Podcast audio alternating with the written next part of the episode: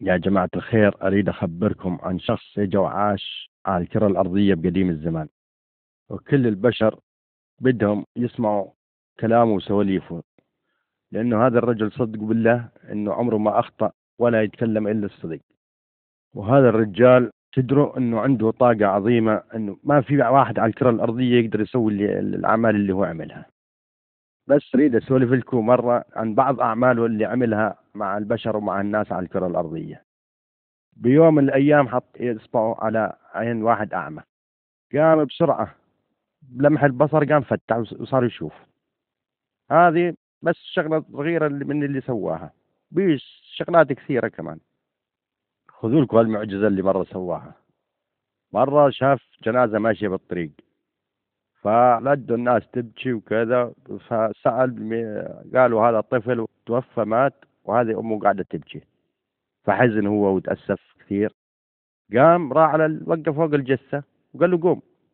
قام صحن وكأنه ما مات، وأمه انبسطت والكل فرح والكل دب السعادة بقلوبهم، يعني من كلمة واحدة أحيا الميت، بس قال له قوم.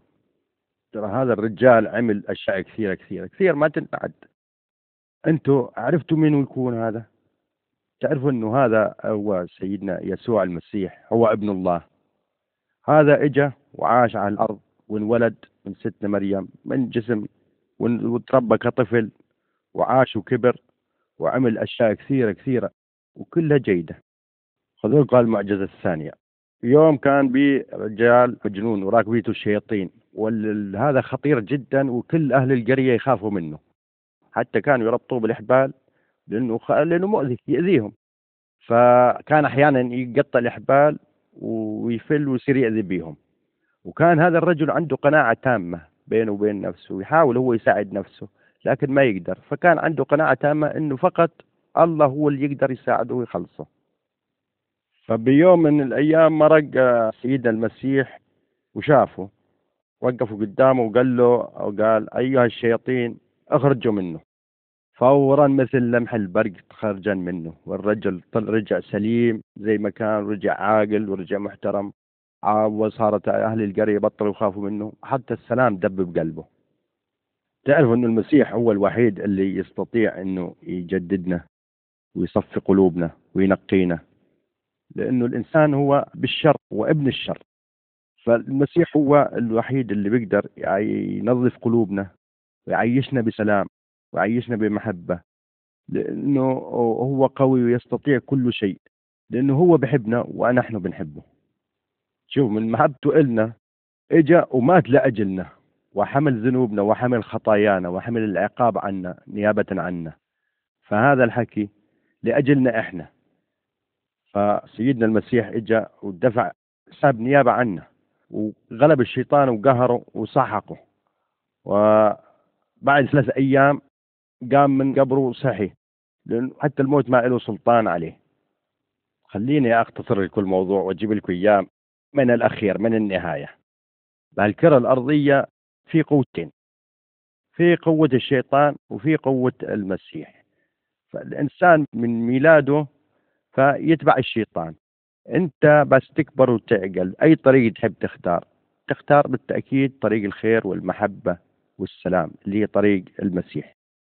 فالمسيح هو الوحيد اللي بنقذك وبخلصك.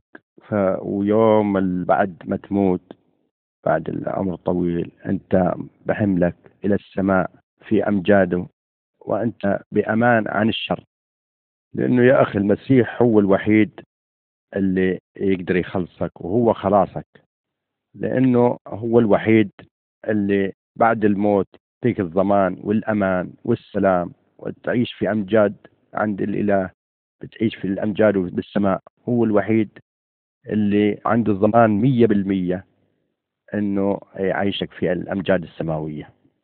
فأريد منك شغلة بسيطة، بدي تسأل نفسك وأنا ودي أسألك، بتحب يكون المسيح هو مخلصك وهو أمانك؟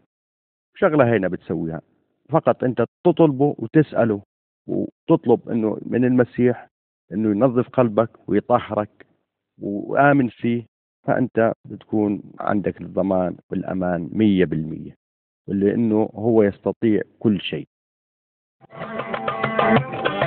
أريد أسولف لكم يا جماعة الخير هالموضوع اللي أنا ملاقيه موضوع مناسب لكم. في أجيب لكم قصة من قصص الإنجيل المقدس. المسيح بيوم من الأيام كان يلقي عظة على جمع من البشر. خلنا أسولف لكم إيش كان يقول. قال كان بمزارع حارس أرض ومجهزها للزراعة، فحمل بذار القمح اللي بده يبذرهن بالمزرعة، حملهن بإيده، وهو بالطريق وقعن أول حبوب من إيده، وقعن على أرض متحجرة، فأجنت الطيور من السماء وكلنا البذرات اللي وقعن، وبعض الحبوب اللي كانن بإيده وقعن على أرض صخرية، أرض صفا عليها شوية تراب، فهذولا البذر اللي وقعوا نبت نبت على التراب، لكن أرضهن صفاء، أرض صخر. فبعد ما نبتن طلعت عليهن الشمس حامية، حرقتهن وماتن. ليش؟ لأنه ما عندن عروق وشروش بالأرض غميقة، صدمة بالحجر بالصخر وماتت. بعض البذار وقع على أرض بها عشب أصلا وبها شوك، فنبت اثنين، نبت البذار ونبت العشب مع بعض، نبتن مع بعض، تدري خنقن بعض وماتن اثنين وما جاب البذار. لكن يا اخواني بعض البذار وين وقع؟ بالمكان الصحيح تبعه، جاء على الارض الطيبه والجيده والمجهزه للزراعه اصلا، فطلع طلع زينه وطلع ما شاء الله عليها، طلع بالوقت المحدد تبعه، وانطى بذر جيده، وانطى ايش، انطى ثلاثين حبه، وشنطه ستين حبه، وشنطه مية جغلال. الآن بعد ما ختم كلامه سيدنا المسيح صار يقول لهم يا أخوان، اللي عنده أذان يسمع ويفهم. فتلاميذه تلاميذ سيد المسيح صاروا يسألوه ويش تعني بهالقصة يا سيدنا؟ هذا المسيح قال لهم قال لهم الابذار هو كلمة ربنا، ويعني أنه الابذار هي الأخبار الجيدة اللي ربنا أرسلنا إياها إلى لكل البشر جميعا اللي على الأرض. هذه كلمة ربنا لكل البشر. والأرض قال لهم الأرض تعني القلوب، قلوب البشر، في إشي يسمع كلام ربنا وفي بعض القلوب ما تسمع، اللي يسمع كلام ربنا زي الأرض الجيدة. فسيدنا المسيح وش صار يقول للتلاميذ؟ قال لهم أقول لكم بعض القلوب زي الأرض اللي وقع عليهن البذار وهن على الطريق بالبداية، جاء الطير وكلاهن. هذولا الطير هذا اللي كلاهن هذا زي الشيطان اللي يتناول كلمة كلام ربنا قبل يدخل قلوبهم. هذولا عندهم قلوب ما ما يدخلها كلام ربنا لأنه قلوبهم متحجرة. وبعض الأشخاص قلوبهم مثل البذار اللي وقعت على الصخر اللي يغطيها بعض التراب. هذولا الناس أشخاص عن ما يسمعوا كلام ربنا ويسمعوا لهم عظة يفرحوا ويآمنوا وكذا وإلى آخره، ويفكروا حالهم أنهم مسيحيين جيدين، وأنه قضية المسيحية والمسيح قضية سهلة. لكن أي مشكلة تقع معهم من أي شخص ثاني لا يمكن يغفروه ولا يمكن يسامحوه. وهذول الناس يعني إما يعتبروا حالهم أنهم مؤمنين لكنهم يعني كالبذار اللي وقعت على الصخر، أول ما يطلع عليها الشمس انحرقت. هذول أول مشكلة ينصدموا بها على طول ينكشفوا. وبعض الأشخاص يأخذوا كلام ربنا ويتقبلوه، لكن يحبوا أمور الدنيا، يحبوا شغلات كثيرة بالدنيا، فيريدوا الثنتين، يريدوا كلام ربنا ويريدوا حياتهم ومن لذاتهم بالدنيا. هذولا زي البذار اللي وقعت على أعشاب على الشوك، هذول بالنهاية ما يحصدوا شيء. لكن بعض الأشخاص مثل الأرض الجيدة، ذول الناس يأخذوا كلام ربنا ويسمعوه ويحطوه بقلوبهم، ومن قلوبهم من جوا يحطوه ويعيشوا ويتعايشوا معاه. هذول الناس رجال الله مخلصين لربنا، هذول يبشروا بالمسيح، يحصدوا ثمار، مش ما يحصدوا ثمار طيبة، يعني من الثمار اللي يحصدوها حب متعة وسلام واحترام. هذول حافظين عهد عهدهم مع ربنا، مؤمنين ومبشرين في يسوع المسيح. هذول الناس يا سلام أتمنى كل إنسان يكون زيهم. والسلام.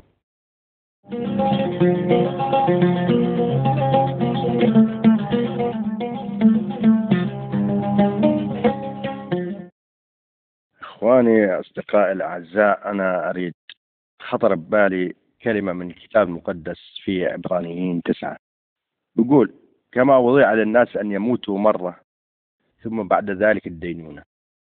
الآن نقف، الآن أنت تفكر كيف يكون هناك موت ودينونة.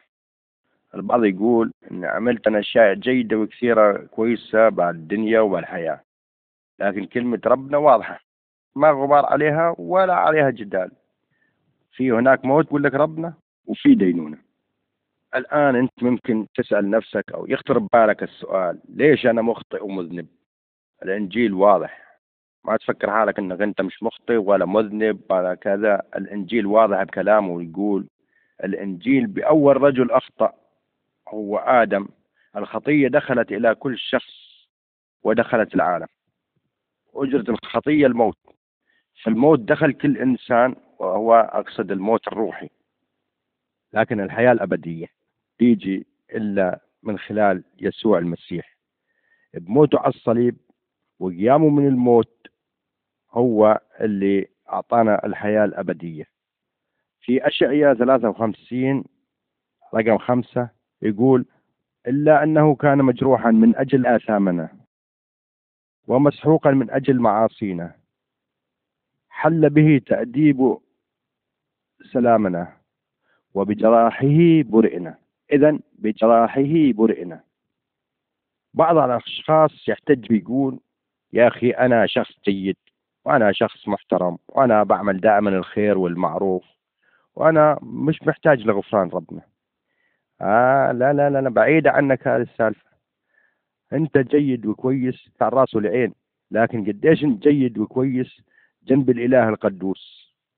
لا يمكن تستطيع أنك تدخل السماء وتاخذ حياة أبدية إلا من خلال دم يسوع المخلص. هو اللي يستطيع أنه يغفر لك ويغفر لنا، لأنه تحمل الآلام لأجلك ولأجلنا حتى ننال غفرانه.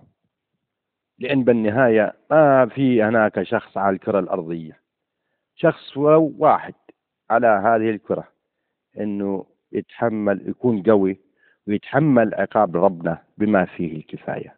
لذلك أخي وصديقي وحبيبي، أنت اذهب إلى المخلص يسوع، وهو اللي يغفر لك وإلنا. ونتمنى لك حياة سعيدة وحياة أبدية مع يسوع المسيح.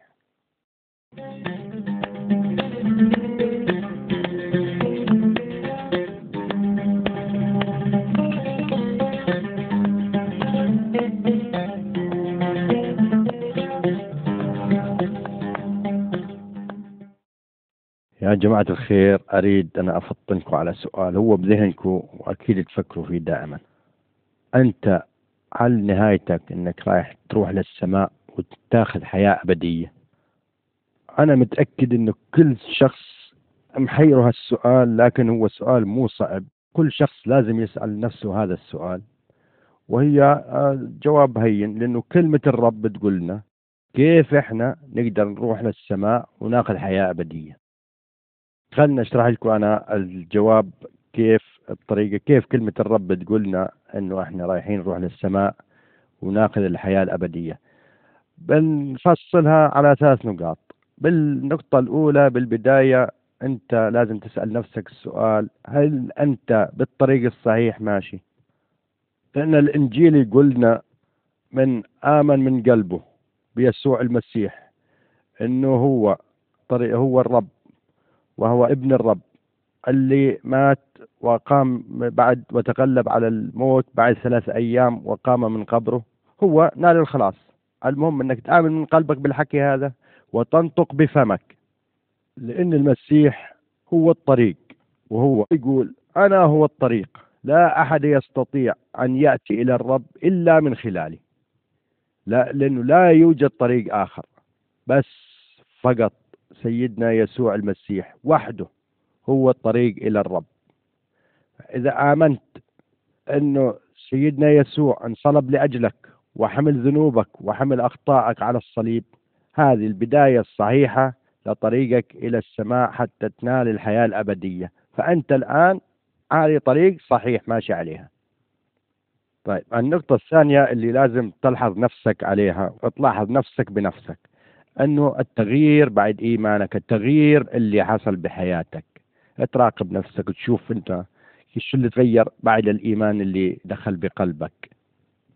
لأنه أنت على قناعة أنه بعد ما إيمانك وأنه ذنوبك كلها غفرت، مش بس الذنوب السابقة والحالية والمستقبلية، طول ما أنت مؤمن في يسوع المسيح فهو اللي يخلصك ويجددك ويعلمك ويسعدك ويدخل السلام إلى قلبك. الشغلة الثالثة اللي احنا نيجي عليها حتى انت تعرف نفسك بنفسك وتعرف المزايا اللي انت اخذتها بعد ايمانك، انه ربنا يسوع المسيح وعدك، اوفى بوعده.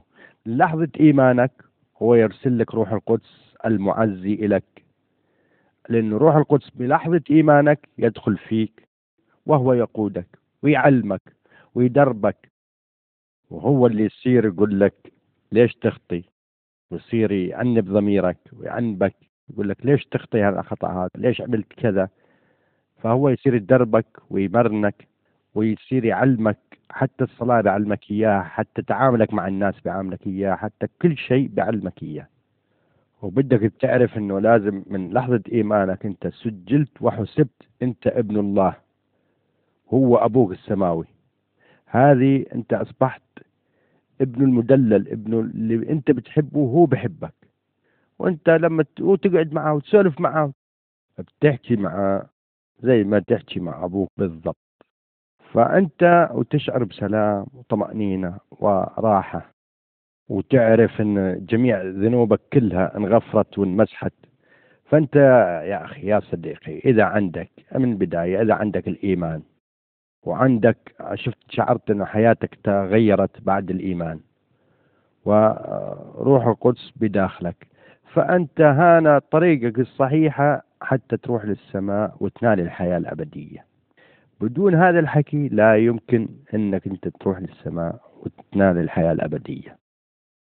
فأنت يا صديقي يعني إذا ما عندك هالشغلات هذه كلها، لا شغلة هيدا، تعال للمسيح الآن ولا تأجل القرار هذا. هو اللي يغفر ذنوبك وهو اللي يعطيك الضمان مية بالمية أنك تروح للسماء، لأنه لا أحد يأتي إلى الآب بدونه. الإنجيل يقول يجب أن تؤمن باسم المسيح بأنه ابن الله، تنال حياة أبدية، وبتعرف أنه يعزينا ويعيننا ويرشدنا من خلال روح القدس اللي أرسلها لنا. المسيح يقول يا جميع المتعبين وحاملي الأثقال تعالوا إلي وأنا أريحكم.